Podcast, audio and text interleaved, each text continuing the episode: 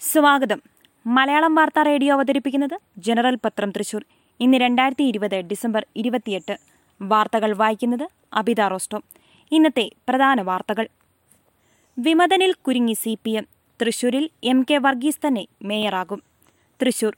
C P എമ്മിനെ അപ്രസക്തമാക്കി തൃശൂർ കോർപ്പറേഷനിൽ L D F ഭരണം. കോൺഗ്രസ് വിമതനെ ആദ്യ രണ്ടു വർഷത്തേക്ക് മേയറാക്കി കോർപ്പറേഷൻ ഭരണം നിലനിർത്തി സി പി എം മുന്നണിയിൽ അസ്വാരാസ്യങ്ങൾക്ക് തുടക്കമിട്ടു. നെട്ടിശ്ശേരിയിൽ നിന്നും വിജയിച്ച കോൺഗ്രസ് വിമതൻ എം കെ വർഗീസിനെ മേയറായി എൽ ഡി എഫ് പ്രഖ്യാപിച്ചു. മന്ത്രിമാരായ A C Moideen V S Sunilkumar എന്നിവരുടെ സാന്നിധ്യത്തിലാണ് സി പി എം ജില്ലാ secretary M M Varghese M K വർഗീസിനെ മേയറായി പ്രഖ്യാപിച്ചത്. നൂറ്റി ഇരുപത് വർഷത്തെ പെരുമ ചോരാതെ രാമനിലയം പുതിയ പുലിമയിൽ. ഉദ്ഘാടനം പുതുവത്സര ദിനത്തിൽ. തൃശൂർ. അവിസ്മരണീയമായ സംഭവങ്ങൾക്കും പ്രമുഖരുടെ കൂടിക്കാഴ്ചകൾക്കും സാക്ഷ്യം വഹിച്ചിട്ടുള്ള രാമനിലയത്തിന്റെ നൂറ്റി ഇരുപത് വർഷം പഴക്കമുള്ള പൈതൃക ബ്ലോക്ക് പഴമയുടെ പ്രൗഢി ചോരാതെ നവീകരണത്തിന്റെ ആദ്യഘട്ടം പിന്നിട്ടു. ജനുവരി ഒന്നിന് വൈകിട്ട് ആറിന് മന്ത്രി കടകംപള്ളി സുരേന്ദ്രൻ നാടിന് സമർപ്പിക്കും. പോക്സോ കേസ് പ്രതി കോവിഡ് കേന്ദ്രത്തിൽ തൂങ്ങി മരിച്ചു. തൊടുപുഴ.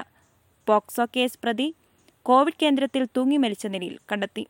കുമളി സ്വദേശി ബിനോയിയാണ് ഇന്ന് രാവിലെ ആറിന് ആശുപത്രിയിലെ ശുചിമുറിയിൽ തൂങ്ങി മരിച്ച നിലയിൽ കണ്ടെത്തിയത്. സി എം രവീന്ദ്രനെ ഇ ഡി വീണ്ടും ചോദ്യം ചെയ്യും. കൊച്ചി. സ്വർണക്കടത്തുമായി ബന്ധപ്പെട്ട കള്ളപ്പണക്കേസിൽ മുഖ്യമന്ത്രിയുടെ additional private secretary C M രവീന്ദ്രനെ എൻഫോഴ്സ്മെന്റ് ഡയറക്ടറേറ്റ് വീണ്ടും ചോദ്യം ചെയ്യും.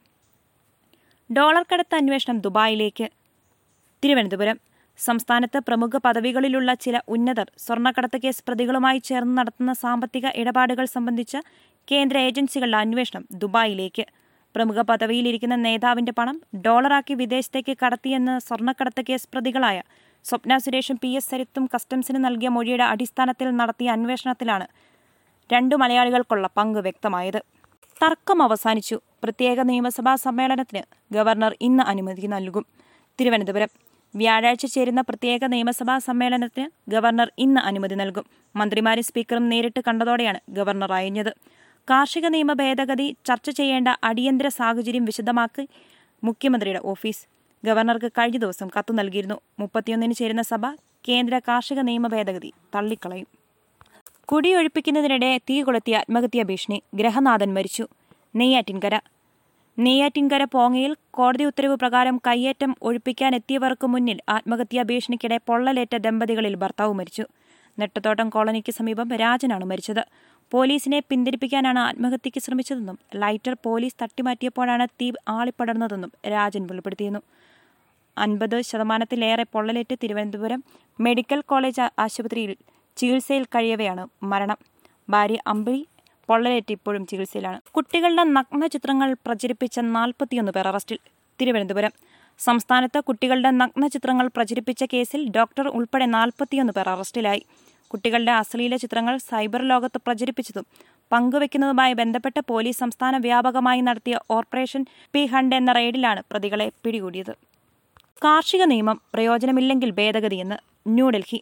കർഷക സമരം തുടരുന്നതിനിടയിൽ കാർഷിക നിയമങ്ങൾ ഒരു വർഷത്തേക്കോ മറ്റോ നടപ്പാക്കാൻ അനുവദിക്കണമെന്ന ആവശ്യവുമായി കേന്ദ്ര സർക്കാർ.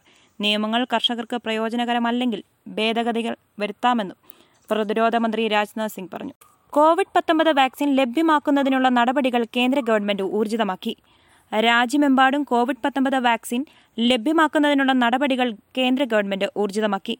വാക്സിനേഷൻ പ്രക്രിയയിൽ വാക്സിൻ നൽകുന്നവർക്ക് പ്രധാന പങ്ക് ഉള്ളതിനാൽ ഇവർക്കുള്ള പരിശീലനവും ആരംഭിച്ചു കഴിഞ്ഞു. സാമ്പത്തിക സെൻസസ് ജനങ്ങളുടെ സഹകരണം ആവശ്യപ്പെട്ട് അധികൃതർ. തൃശൂർ. സാമ്പത്തിക പ്രവർത്തനങ്ങളിൽ ഏർപ്പെടുന്ന സ്ഥാപനങ്ങളുടെയും സംരംഭങ്ങളുടെയും വിവരണ ശേഖരണത്തിനുള്ള സാമ്പത്തിക സെൻസസ് ജില്ലയിൽ തുടരുന്നു. അഞ്ചു വർഷം കൂടുമ്പോഴാണ് സാമ്പത്തിക സെൻസസ് നടത്തുന്നത്. സെൻസസ് സംബന്ധിച്ച് ജനങ്ങൾ ആശങ്കപ്പെടേണ്ട സാഹചര്യമില്ലെന്ന് ബന്ധപ്പെട്ട ഉദ്യോഗസ്ഥർ അറിയിച്ചു. സാമ്പത്തികമായി പിന്നോക്കം നിൽക്കുന്നവർക്ക് സീറ്റ് വർധനവ്. തൃശൂർ. സാമ്പത്തികമായി പിന്നോക്കം നിൽക്കുന്ന വിഭാഗങ്ങളിലെ വിദ്യാർത്ഥികൾക്കായി തൊണ്ണൂറ്റിയൊന്ന് സീറ്റുകൾ വർദ്ധിപ്പിക്കാൻ ആരോഗ്യ സർവകലാശാലയുടെ ഭരണസമിതി യോഗം തീരുമാനിച്ചു. എല്ലാ വിഭാഗങ്ങളിലുമായി ബിരുദ ബിരുദാനന്തര കോഴ്സുകളിലേക്കാണ് സീറ്റ് വർധനവ്. കണ്ടൽക്കാട് സംരക്ഷണ യോഗം ഇന്ന്.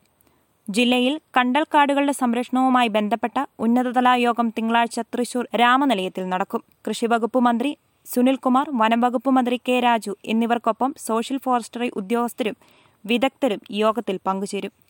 വാർത്തകൾ കഴിഞ്ഞു. നന്ദി. കൂടുതൽ വാർത്തകൾക്കായി ഞങ്ങളുടെ വെബ്സൈറ്റ് മലയാളം യൂണിക്കോഡിലുള്ള ജനറൽ ഡോട്ട് കോം അഥവാ general dot net dot in സന്ദർശിക്കുക.